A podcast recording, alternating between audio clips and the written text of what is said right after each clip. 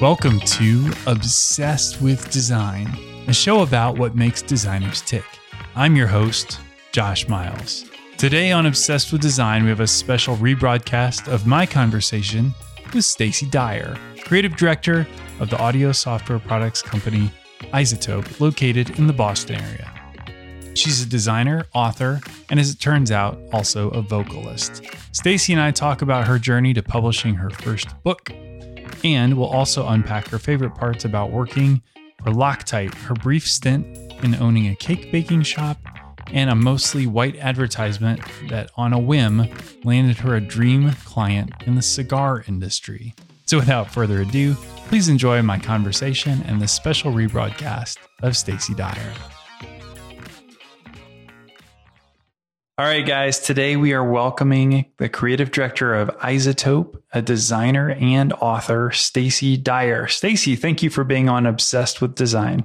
Thank you so much for having me. I'm super excited to chat with you today. Well, it's cool that we're talking today because I don't usually get an excuse to talk about this, but Stacy and I were introduced through our fantastic audio editor, Jen Ed. So she's here in Indianapolis, and uh, but Stacy is in Boston. Is that right? That's correct. Yep. So how do you know Jen? So Jen and I got introduced primarily because she's also the host of an awesome podcast called The Brassy Broad.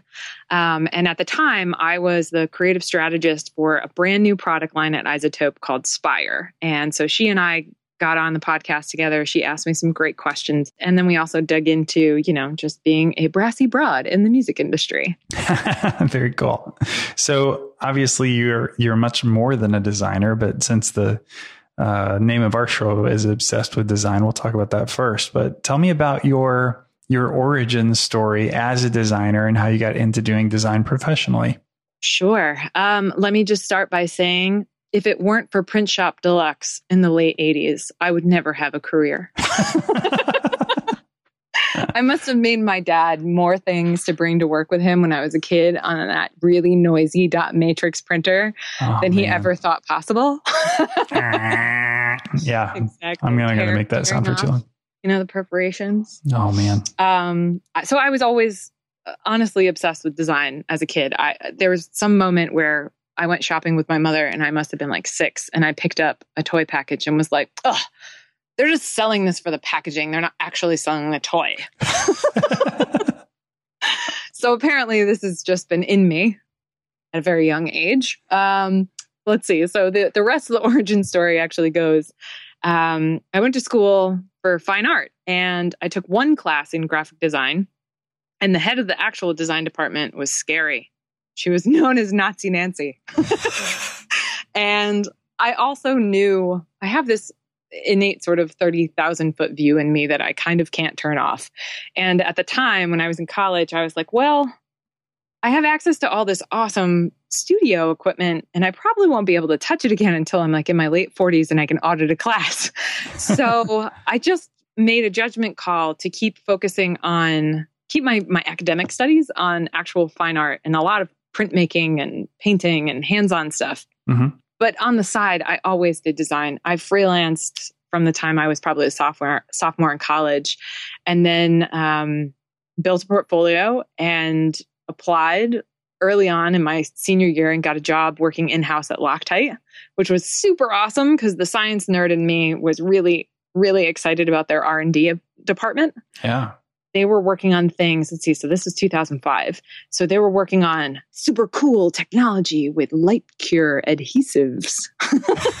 it looked like a Spencer's gift shop. it was just black lights everywhere. and from Loctite, I went over to work at a couple of different agencies. I worked at one called Red Rocket, which is now Milk, and I worked for a dinosaur agency that is no longer with us mm. called uh, MD&C.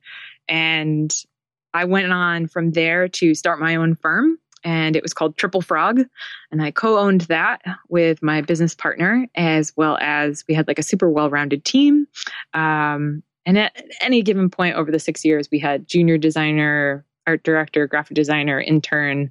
And then the four of us on the management team were account, business, IT, and creative direction. And so from there, I jumped up to Boston. So that was in Connecticut. I moved up to Boston, took a job working in house for a parent company of mostly like sports supplements and then vitamin supplements on that side and some mm-hmm. skincare, and then landed here at iZotope.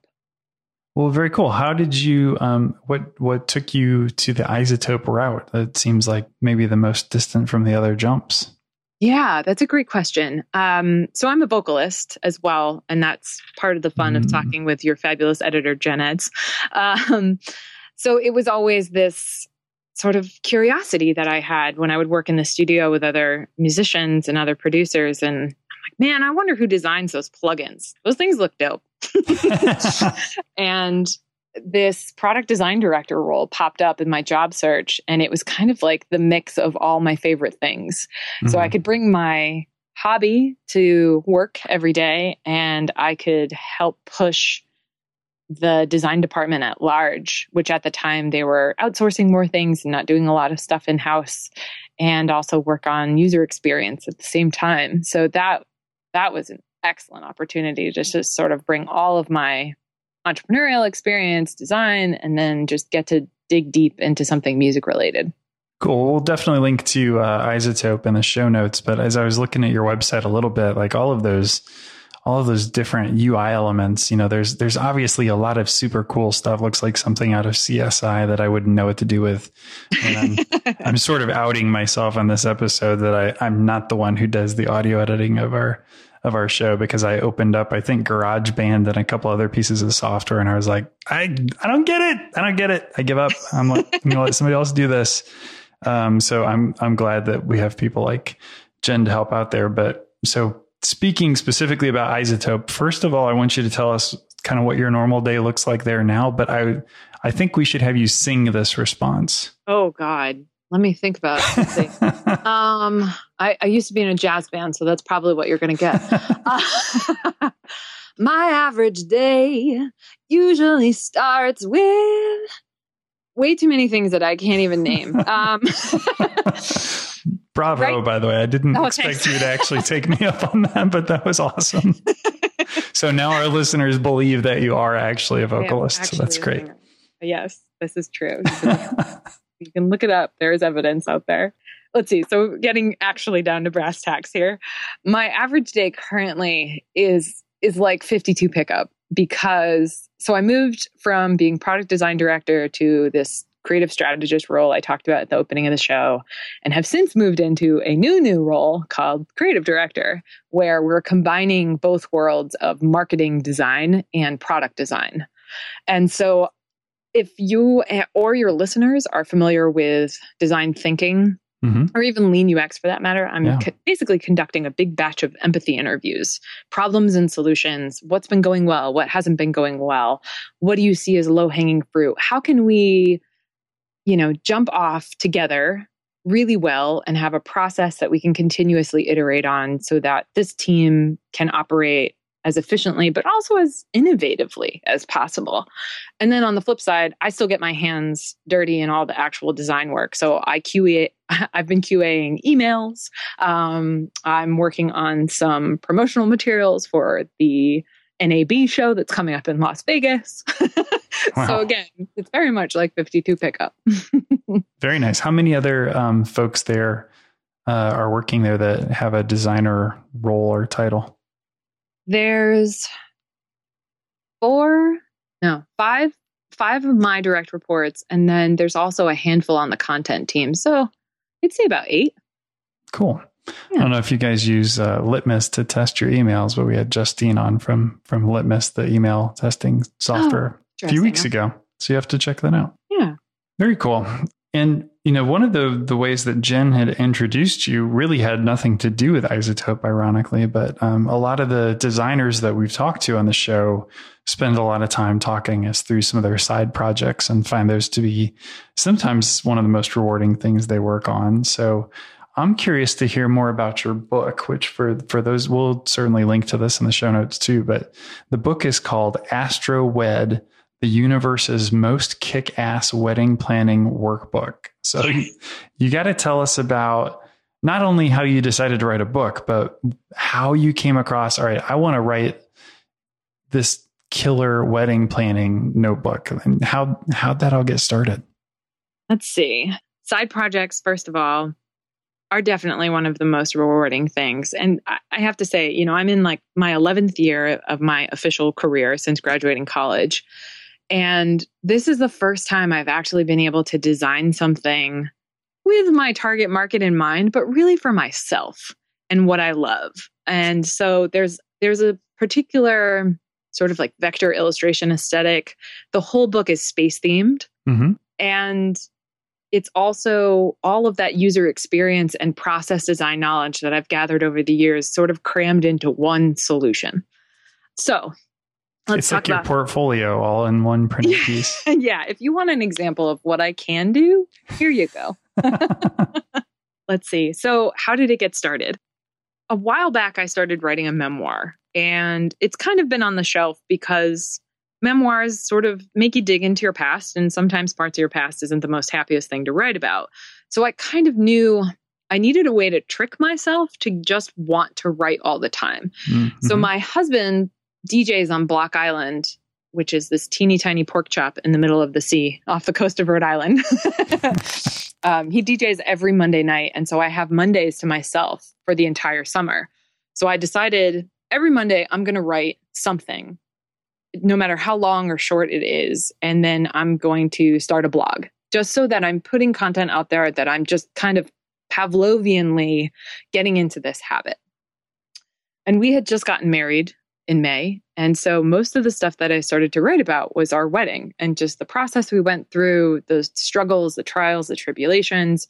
Um, obviously, you know, designers are crafty people. There's a ton of DIY stuff that I just felt like I could share with other couples and that if they found it useful or they wanted to steal it and do it for their big day, go right ahead. Let's yeah. do this. So that was really the crux. And so I got to the end of the summer and I had this boatload of content and I had submitted a handful of the posts to offbeatbride.com, which is this great offbeat wedding sort of uh, magazine blog situation. As the name would imply. Indeed. Um, and this one post called How to Shop for Your Wedding Dress Like a Software Engineer lit up. And so I, I go into this whole weird approach that I was freaking out. I was never supposed to get married, but how am I going to prepare to go shopping for this outfit that's supposed to be the most meaningful thing I wear of all time, unless I'm some, you know, amazing red carpet star. and so I dive into taking agile methodologies and applying it to prepping for going to shop. And then also some lean UX in there too. So it's like your your definition of ready is the the pre-prep of like, oh, I don't want to wear a bra. I don't want to wear heels any higher than two inches. Uh, so I bring these things with me. I do my hair in a way that is going to resemble the way I think I'm going to wear it so that I know what it's going to look like at the end of the day. Um, and then the lean UX side of it was all every time you try on a different dress, you're prototyping. Mm-hmm. And every time you hang one up, you know, you've you've made a decision. So just moving through those exercises in a blog post and offbeat bride readers were like super excited. I had software people that were like, "Oh my god, did you also have a definition of done? Did you what did you move through for your other set of requirements?" You know, they're digging in real deep on the agile side of things. and then I had the non-software people and this was the real tipping point for me. Say, I thought this was going to be the most boring post ever. And then I read it and it's amazing. I'm totally going to do this. I'm going shopping this weekend for my dress. so you have like part two, how to QA your wedding dress and kinda. Yeah, exactly. So the the moral of the story was that this idea of taking process design and applying it to any part of wedding stuff was really starting to gel and starting to make sense. And so I was like, okay, by the end of the summer, I have enough content that I could totally write a book.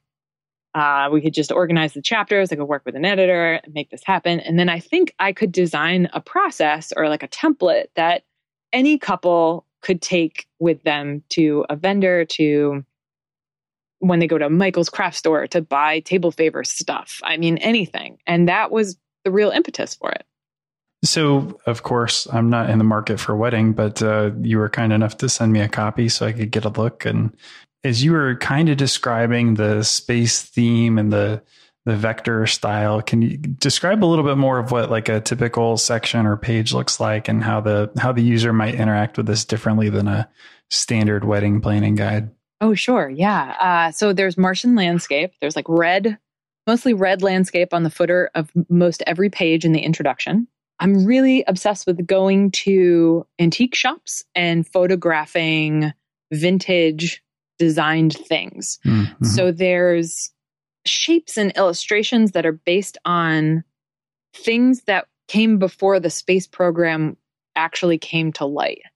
Um, so you'll see these really weird looking retro satellites or a sun that also has a symbol overlaid on it that makes it look like it should be inside of the movie Alien. Um, and then at the same time, the color scheme is very, very retro. It's bright and it's happy, but it's gender neutral. So there's a super saturated coral, chartreuse mm-hmm. yellow, an army kind of dark gray green. And then there's some accent colors like a teal um, and a really warm, rich, almost like purpley black. Yeah, I, w- I would say I've been walking around with this for the last couple days, and outside of the fact that it said wedding planning on the on the side, and I've been married for almost 16 years, that was the only part that I felt weird about walking around with it. it. It's you know, it's not pink and purple and flowery, and it's not super girly. It is very gender neutral, and you know, when you and I first got introduced after I had a chance to look at the book, I was I was really impressed. This is the super print nerd deep down inside of me, but I, I was really impressed with the printing quality. It's you know, it's full color throughout the book. So um, I guess let's take the rabbit out of the bag. Tell them about like the the printing production and how many of these you printed and what that what that's all like. Sure. So I I took this whole opportunity to uh, make it an experiment. I've been treating this whole thing like it's an experiment because I had never used a vendor like CreateSpace before. And CreateSpace is a print on demand company that Amazon owns. The whole thing is quite seamless. Um, you don't have to pre-order any copies for yourself. You don't have to order, you know, a stack of a thousand and let them live in your living room staring at you every day, reminding you what you haven't sold. but the flip side of it is that it was super risky to do full flooded, full color prints for every single worksheet page, let alone, you know, the illustrations and the introduction um, on a digital printing vendor. I had no idea what the cover finish was going to be like. I had no idea what the quality was going to be like. And I know you and I were talking about this, but I was really happy, thrilled with what pro- the production actually was when I got my first proof. The saturation of the colors, even, mm-hmm. was probably the most surprising thing for me. It kind of makes me want to like hop in the car and go figure out wherever CreateSpace is producing these and like watch one of them come off of their Same. their presses, whatever that means. I you would know? love to go on a tour. That's probably my favorite part of working with traditional print vendors you get to see things, you know, where's your yeah. Where's your cutting line? yeah, I remember for for years professionally, I was trying to see somebody do foil stamping live. like, so you do the foil here? Oh no, we send it out for the foil. Ah, dang it! I wanted to... or the spot UV. Yeah, I always show, had... show me how that works. Yeah. Where's all your drying racks? You must have a space that you need to actually let this thing dry, right? yeah, I was the guy that anytime I worked for somebody else on my first week, I would get on the server and open up the InDesign files or Illustrator files. And it was probably QuarkXPress back in that day, actually. So, you know, want to see like how the file was put together. And I know I like this print sample, but what, you know, what are the pieces that made it look the way that it looks like? And yeah, super nerd stuff, but it's it's just it's it's been really nice honestly to dig back into something analog that's just paper and ink. And as much as we are an app driven economy we are on the net we are i like saying the net lately. It makes me feel like i'm back in the 90s um, you know we're we're all we're the kids very, will be saying it soon. Yes. That's what i'm hoping. All you urban outfitter buyers keep an eye on that phrase.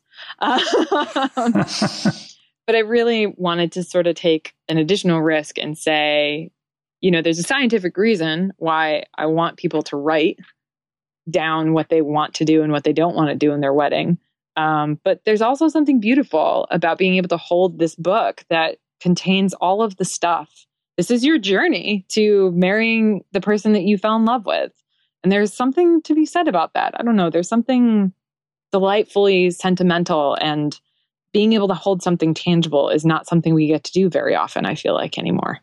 Sure. Well, I think um, not to get too philosophical about it, but it, I think if you as a couple can sit down together and and agree to these things, like get it down on paper and and say yes to this and yes to this and no to that and no to that and yes to this and maybe to this. Like you had the conversation. You don't get to the day and go, well, why did we do it that way? And why why didn't we do it some other way? You know, this thing I think actually helps you to force yourself to sit down and talk through those things. Absolutely. Yep. So one of the things that I liked a lot that I I think I may even turn loose on a few clients is your MACAW thing. So tell us about what MACAW is. So MACAW is a must, could, won't chart. It's three separate buckets. One does not correlate to the other. And you use it to say things like, let's see. So, for our listeners of this podcast, and you're working with a client and you're doing a rebrand and you want to understand where they once were and where they're headed. And you can have them do a must, could, won't exercise or a MACAW and say, what must this new logo be? What could this logo be? What absolutely will this logo not be? Mm-hmm. And even if they don't know where to start, oftentimes you're on either sides of the coin. It's either, I know exactly what this absolutely has to be, or the only thing I know is it absolutely can't be orange because little Joey in second grade threw up on the table, and that's all I think about when I see the color orange. That's really what a client said to me, by the way. That's real data. and this kind of stems from an early creative brief strategy I had when I was running Triple Frog because you didn't want to get to the table after, you know, working tireless hours on a first round and then learn these things after the fact. If you yeah. can be proactive and start to understand, but also engage in that conversation, there's just so much more energy. And then it also, it'll just help. Bottom line, it will help you, it will help them. so, one of the other things that you mentioned um, was is it Time Machine? Yes. One of the other exercises? So, explain how Time Machine works. So, I've done some workshops and some public speaking gigs on sharing the good word of premortems. And a premortem is basically to make a bold statement that whatever you're trying to do has absolutely failed. And everyone in the room takes a few minutes to write down reasons why that thing could have failed. And by doing so ahead of schedule, you do this at the outset, at the start of a project, you identify potential holes, potential risks. And then you can, as a group, mitigate those risks long before they ever crop up. So again, it's all speaking to mm, how to be mm-hmm. proactive.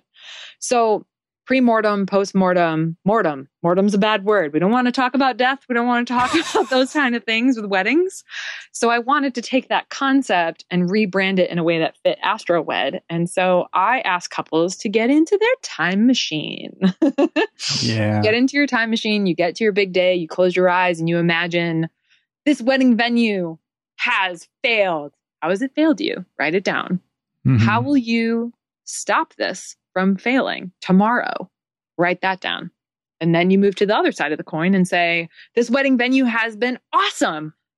Write down how it's been awesome. Why has it kicked ass? How are you going to make sure that it keeps kicking ass? And that's the purpose of the time machine.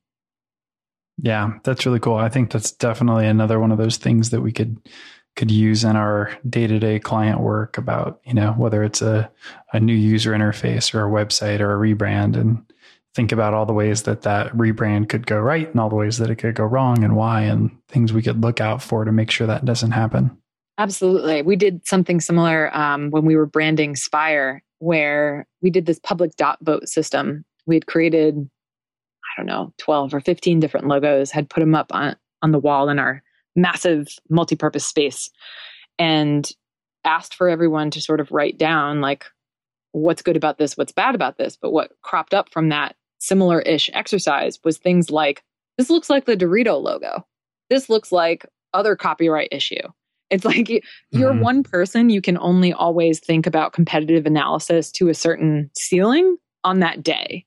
So when you engage in other people, you get this collective crowd mind that says, oh my God, this looks like that thing that I've seen before.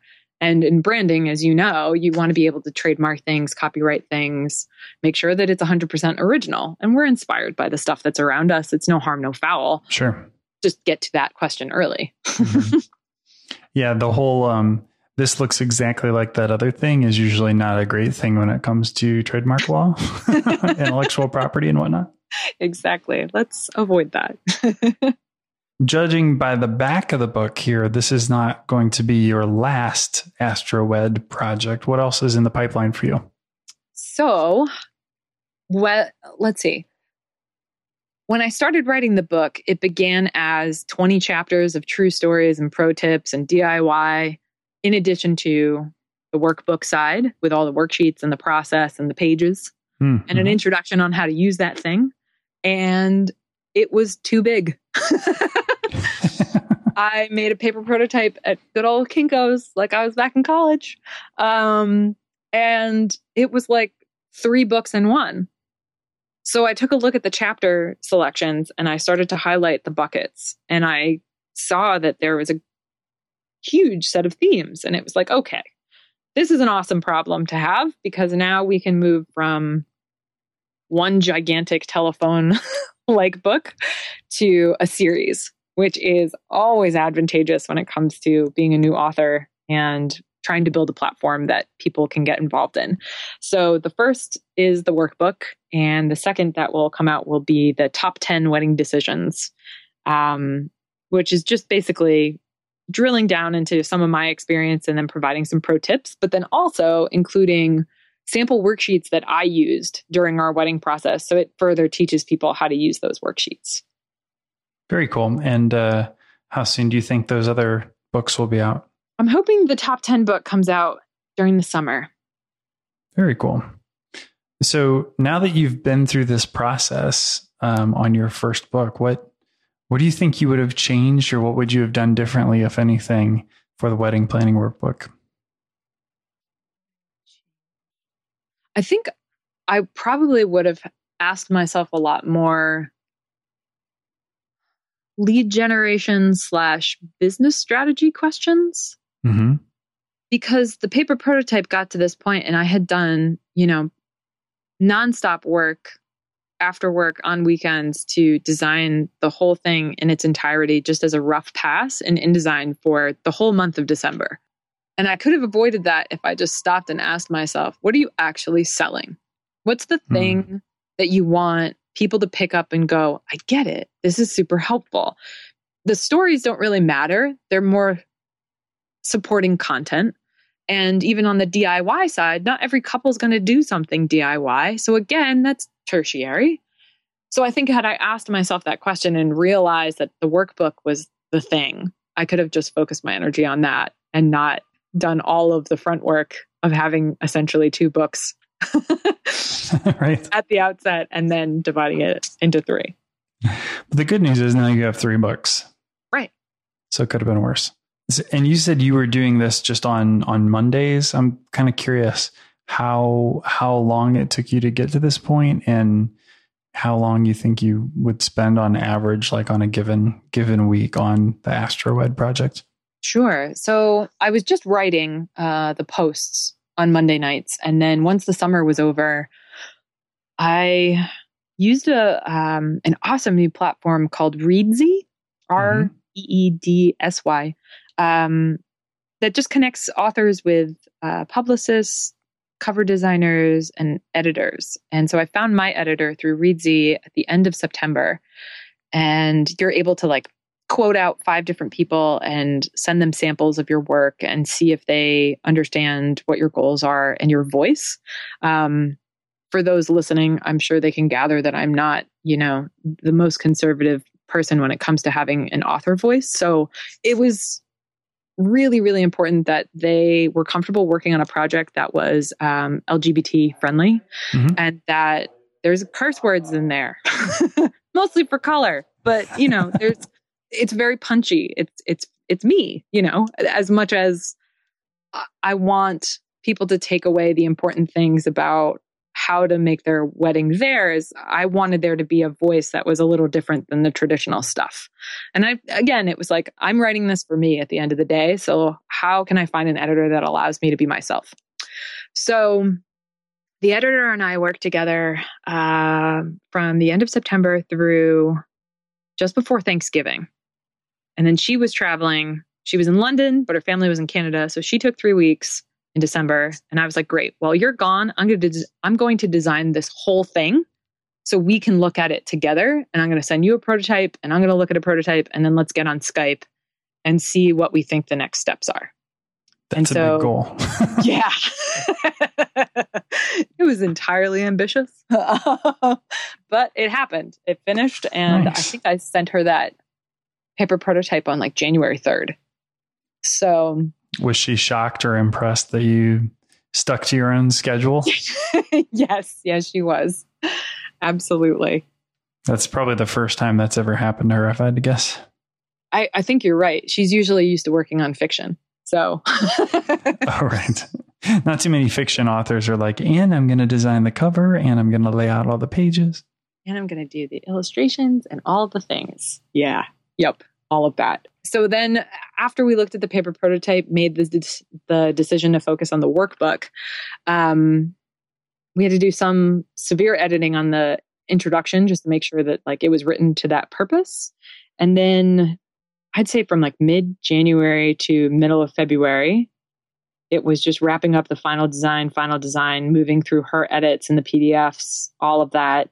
And then I just spent the rest of February proofing, just nonstop. Like I went through four rounds of proofing with CreateSpace. So for your listeners, and if you're curious, Josh, Hmm. um, Yeah. as you move through this process, so you, it's it's like anything else. You upload your PDF for your cover, you upload a PDF for your interior, and then you view um, a digital proof that you can sort of like flip the pages like old school Flash. Oh, yeah. But Everybody loves a little flash. oh yeah, man, that's the only code I can write. By the way, ActionScript. you and me Um, both. so you can order however many proofs you want once you get to that phase. And then you just have to re upload a new interior or cover file in order to get through the proofing process once again. But god damn, every single proof you'd find something else. You'd be, you know, the first time you read through it, you find all of these types of things. And then the Mhm. next time you look at it, you find those types of things. So I was really hell bent on focusing on the design of this thing, of this book, and that I wanted the design of it to stick out as much as its message, its gender neutrality, and its purpose in the wedding industry. But, you know, as a graphic designer, I respect the craft and I wanted to be respected for the craft. So I definitely spent a good month just proofing and editing and fine tuning all of the illustrations, the forms, everything. So then at what point were you able to see an actual physical book in your hands? during that that proofing phase. So once you Okay. view the digital, then you're like, "Yep, I would like to." You press the button, you say you want to order a changeable copy. Oh, very cool. And then it, it's all the the actual cover stock and all the the real pages and everything's the same.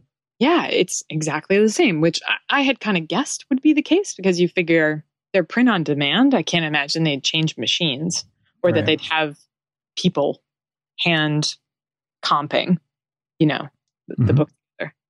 Well, again, we have zero sponsors on this show, and certainly CreateSpace is not currently a sponsor, but it's just a really cool piece. And I love that you went with the matte cover, which has that that really great kind of touch feel to it. And it's, you know, so much of your design too is flat, solid colors, and it just doesn't look like a digital piece. It looks very much like a high end offset print. So congratulations on finding a vendor that that kind of got that figured out. Thank you, and thank you for those kind words. I appreciate it. Well, let's uh, let's shift gears a little bit. So the other side project that you mentioned may be working on in the future is your memoirs. So tell me about how you decided to to want to do your own memoirs. Sure. Let's see. So, when I owned Triple Frog, I also co owned a wedding cake bakery. I was not the baker, I was just the investor and manager. We got to this point in the design firm where we were like, hey, we could create our own clients. Let's do this.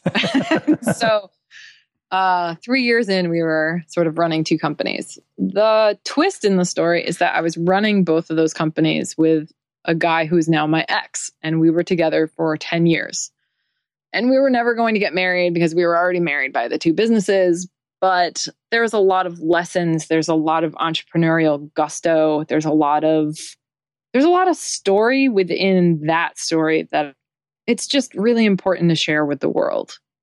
Um, so I've been working on it in the background for a number of years, but I've been trying to find the right way to package the story. Mm-hmm. Memoir is like a it's a flexible genre, creative nonfiction. So I, I've befriended this lovely woman, Katie Eelman, who works at this bookstore in Jamaica Plain called Paper Cuts. Um, she's been incredible at just funneling different types of contemporary nonfiction my way. And I've been drawn to these books that are written like tiny vignettes, really super short, very concise, um, beautifully written, teeny tiny chapters. Sometimes they're like three sentences, sometimes they're a page and a half. But often you feel like you're walking through a gallery. You know, when you go to a modern art museum and you read the plaque on the wall and then you step back and you allow that context to inform the work that you're looking at. Yeah. And then either you go back to the wall and you read the plaque one more time and then you stare at it again and you decide whether or not you want to move on to the next piece. That's what it's like reading this kind of creative mm. nonfiction. Um, so that's where I'm starting to head. So when I get tired of writing for the masses and writing to help everybody else, I, I get to these breaking points where I'm like, I need to write for me today. And sometimes something happens that it triggers a memory and I need to just exercise the demon. So I, I try to do a little experiment every once in a while and write in that form. That reminds me a little bit of the format of uh, Rework by Jason Fried from Basecamp fame, where the whole book is just kind of like sometimes it's a paragraph and sometimes it's two or three pages, but it's really not longer than that. And yeah. each little section is more of a lesson. Right, right. There's something really curious about short form that, you know, I, I didn't go to school for writing, so I, I don't have a severe education on these different types. Like you go to school for art and design, and you know that there's offset printing and there's digital printing and there's embossing and there's all these things, but I don't have that for writing. So it's been hugely helpful as well as just a really curious learning curve to to dive into different styles and formats of storytelling. Yeah, I think that whole storytelling is thing is very interesting, especially as how that works into you know our design creative pieces as well, and maybe speaking of design again. um, so you know everybody that we talk to, we always try to uncover what the thing is they are most obsessed with right now. So, what do you think that is for you? What am I most obsessed with right I, I'd say the science behind why we're drawn to things or why we do or don't do things. I've been reading tons and tons of books like Blue Mind, Downward Spiral. I just went to a screening of Dan Ariely's Dishonesty, which is a great um, documentary on his his work revolving around why people lie there's just mm. something really curious from that user experience side of things, but also that the humanness of why we do the things we do, and that sometimes you have to meet your brain in the middle. And often we don't know how to do that. So I don't know. It's That's a, a weird quote. if there's anything I learned from Alex Korb, who's the PhD and author of Downward Spiral, I quote him a bunch in the introduction to AstroWed. Actually, um, it's it's just that your brain has a certain way of learning and adapting things, and its intelligence has a consistency to it. But you have to know when it's going to keep being consistent when you don't need it to be. yeah. So if I could figure out why my four year old does that, then I would we would be very happy parents if we could understand why sometimes he chooses to listen and why sometimes or most of the time he doesn't. Right. Exactly. Those simple, simple things. Do you have any I mean you've you've done such a wide variety of things between, you know, owning a cake baking shop and writing a book and illustrating it and publishing it and working at agencies and uh, you know in-house for Loctite what do you think is a dream project that you'd like to tackle in the future? I'd still love to do a really successful repackaging project where you take something that's kind of been flopping out on the shelves lately And again, I have this love for for the tangible because it's just not still it's just not as prevalent as it used to be. Mm-hmm. Um, but I've always had this dream of taking like a SKU of 12 products within a family and being able to completely redesign their packaging as a whole, make them look like a family, but also make them stand out individually. Yeah. And have that be like su- super successful sales wise. That's cool. Have you um have you had a chance to do much in the packaging world in the past? Not as much as I would like. That's definitely part of the reason. Yeah, that would be a, a good challenge. What about inspiration? What do you where do you go for fresh ideas and to get kind of a fresh look at things or just to think through things? I just got the latest issue of Modern Driver magazine, and I have to say the new Bugatti Chiron is ridiculous and very inspiring. Who not inspired by supercars? I mean, really. I, yeah, and I've I just I've always had a thing for supercars. I think my husband would tell you that I've nearly broken his hand when an R8 or a Lamborghini has driven by in front of me.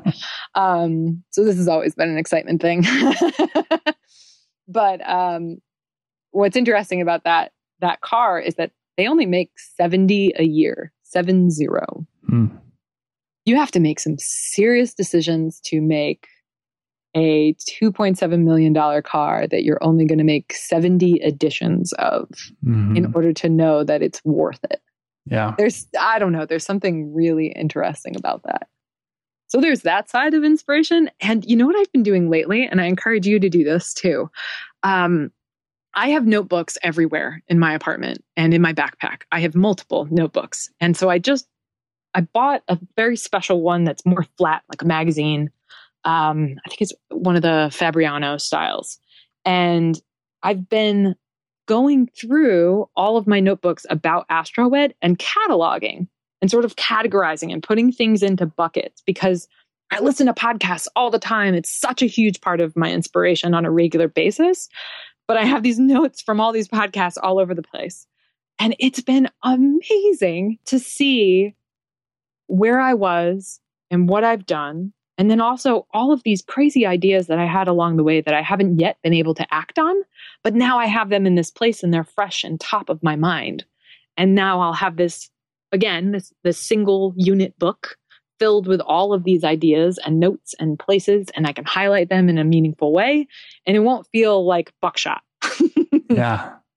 That's cool. That's um that's really similar to our guest from uh, a couple weeks back was Eric Kass, who's a another Indianapolis guy, but he's got a, a site that he created, a project he created called Ephemerotica. And it's like all these things that he just sort of found along his way and um, started collecting them and putting them in books. And it's, it's really cool when we uncover, you know, what seems like such specific behaviors and different designers and different markets and totally different industries who are you know using similar methods to to think through stuff and solve problems i think that's really cool Definitely. And there's been a lot of fodder around, you know, being comfortable with throwing your ideas out. There's this big movement, I want to say in like 2014, the design team and I had gone to a bunch of conferences and they kept talking about how, like, be comfortable throwing your ideas in the trash, blah, blah, blah, blah, blah. In my mind, it's like, don't think of throwing them in the trash, put them on the bookshelf and keep them in a sketchbook because you never know when you're going to pull that idea out again and say, oh, I learned something from that thing. Mm-hmm. We could totally apply that here. And so I'm finally putting that little bit, bit of preaching into action. And it's way more rewarding than I expected. Yeah, I think in the old school advertising world, they would call that the morgue, like the place that you just keep all the things that you'd file, which is, you know, goes right up there with our earlier conversation about death and postmortem. But but that was like an intentional thing they used to do, and and nobody talks about having a morgue anymore for all of that kind of stuff. Right, right. Even um, the early, early first, it was either the first or second website for Triple Frog that we built. I had a page called the fridge. Because innately you end up creating concepts for different clients that never come to fruition, but they're finished designs or they're finished enough that other people in the company are really proud of it. So we put those different bits and pieces on a page that was like on a little tiny retro fridge and literally had them like magnets and you could click on them and you know in old school flash realms they would like zoom out. Oh yeah. Nice. and bring that magnet to you and just be able to look at some of the things that never made it out into the real world but were still worth looking at. What do you think is one of your proudest moments as a designer? I have to say the nub cigar campaign hands down. So tell us about why that. Nub Cigar was a fine example of my superhero power, which is I just jump in the pool. Don't tell me the temperature of the water. Don't tell me when you need it. Like, I'm just going to do it. Let's see what happens. nice. And with Nub, my mom had gotten us a subscription to Cigar Aficionado.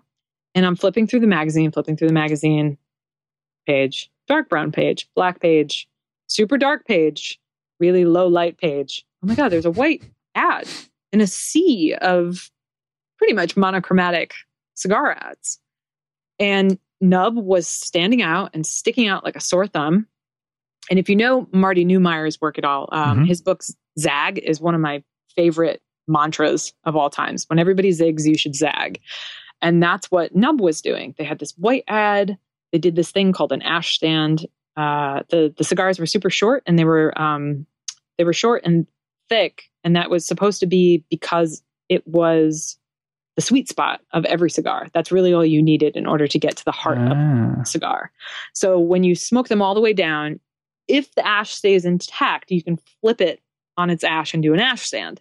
And that was it. That was the ad. There was just this lots of white space on a white background in a sea of brown ads. And I was like, I got to reach out to them. This, we, we want clients like this. Let's do this.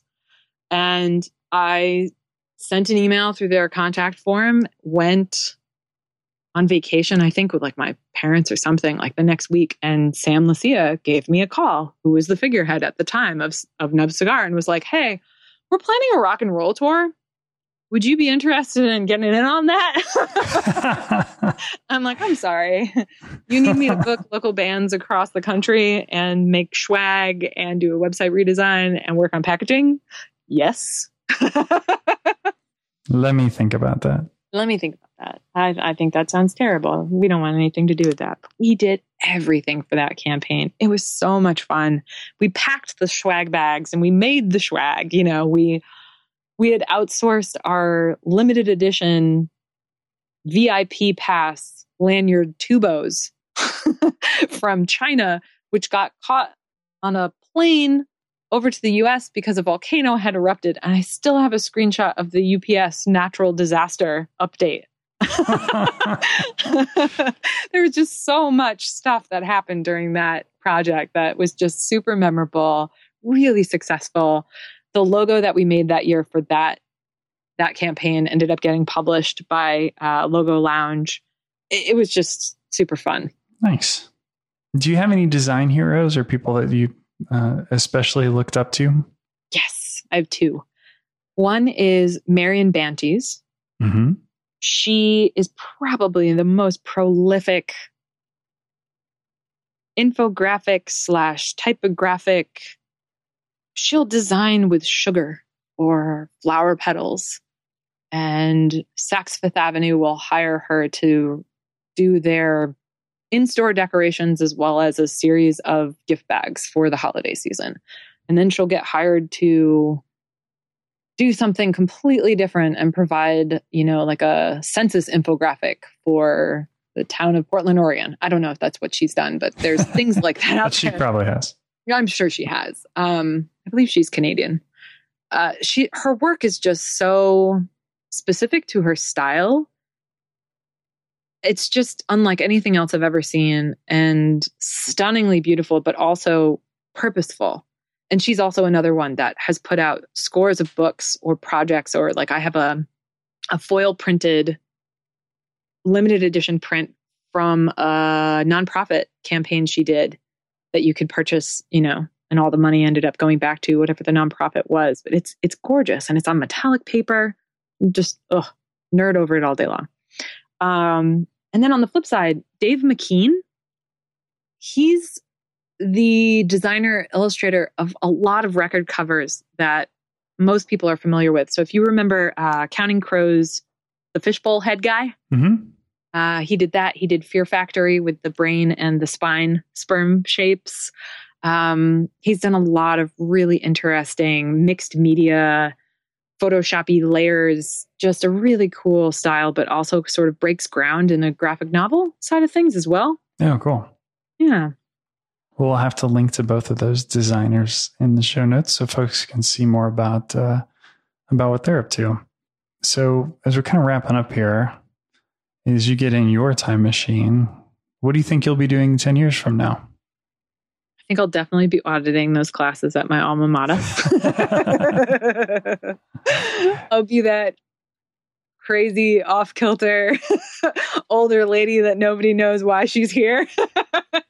You could probably be teaching those classes at your alma mater by then. That's the other thing. I'd love to, you know, do a couple of adjunct professor sort of roles. I've taught some classes here and there. Um, and I just love going back and speaking and, and, you know, talking to the kids there. But that's, that's really where I hope I end up landing.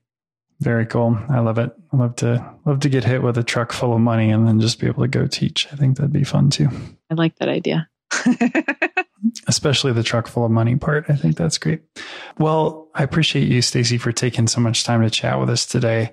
Tell us a little bit more about um, where your new fans can find you online or learn more about you and buy your book and all that good stuff. Sure. So the blog that I regularly write on when I have time in between is Stacey's DIYlife.com. And it's S T A C E Y for the multiple ways that you can spell my first name. Um, the book, you can find out all kinds of stuff about the book at astro-wed.com.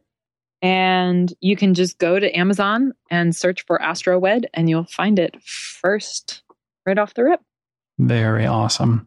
Well, thank you so much for joining us today, Stacey. You've had lots of lots of good uh, stories for us, and you are the first ever, and maybe the last ever guest who will sing one of their responses for us. You're welcome.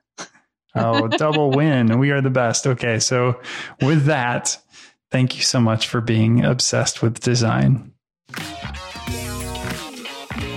Okay, kids, that's show number 86 in the books. You can get all of today's show notes on our website at obsessedshow.com. Also, follow us on Twitter. We're at Obsessed Show. If you have thoughts on who you'd like to hear me interview next, please hit us up. I'm at Josh Miles.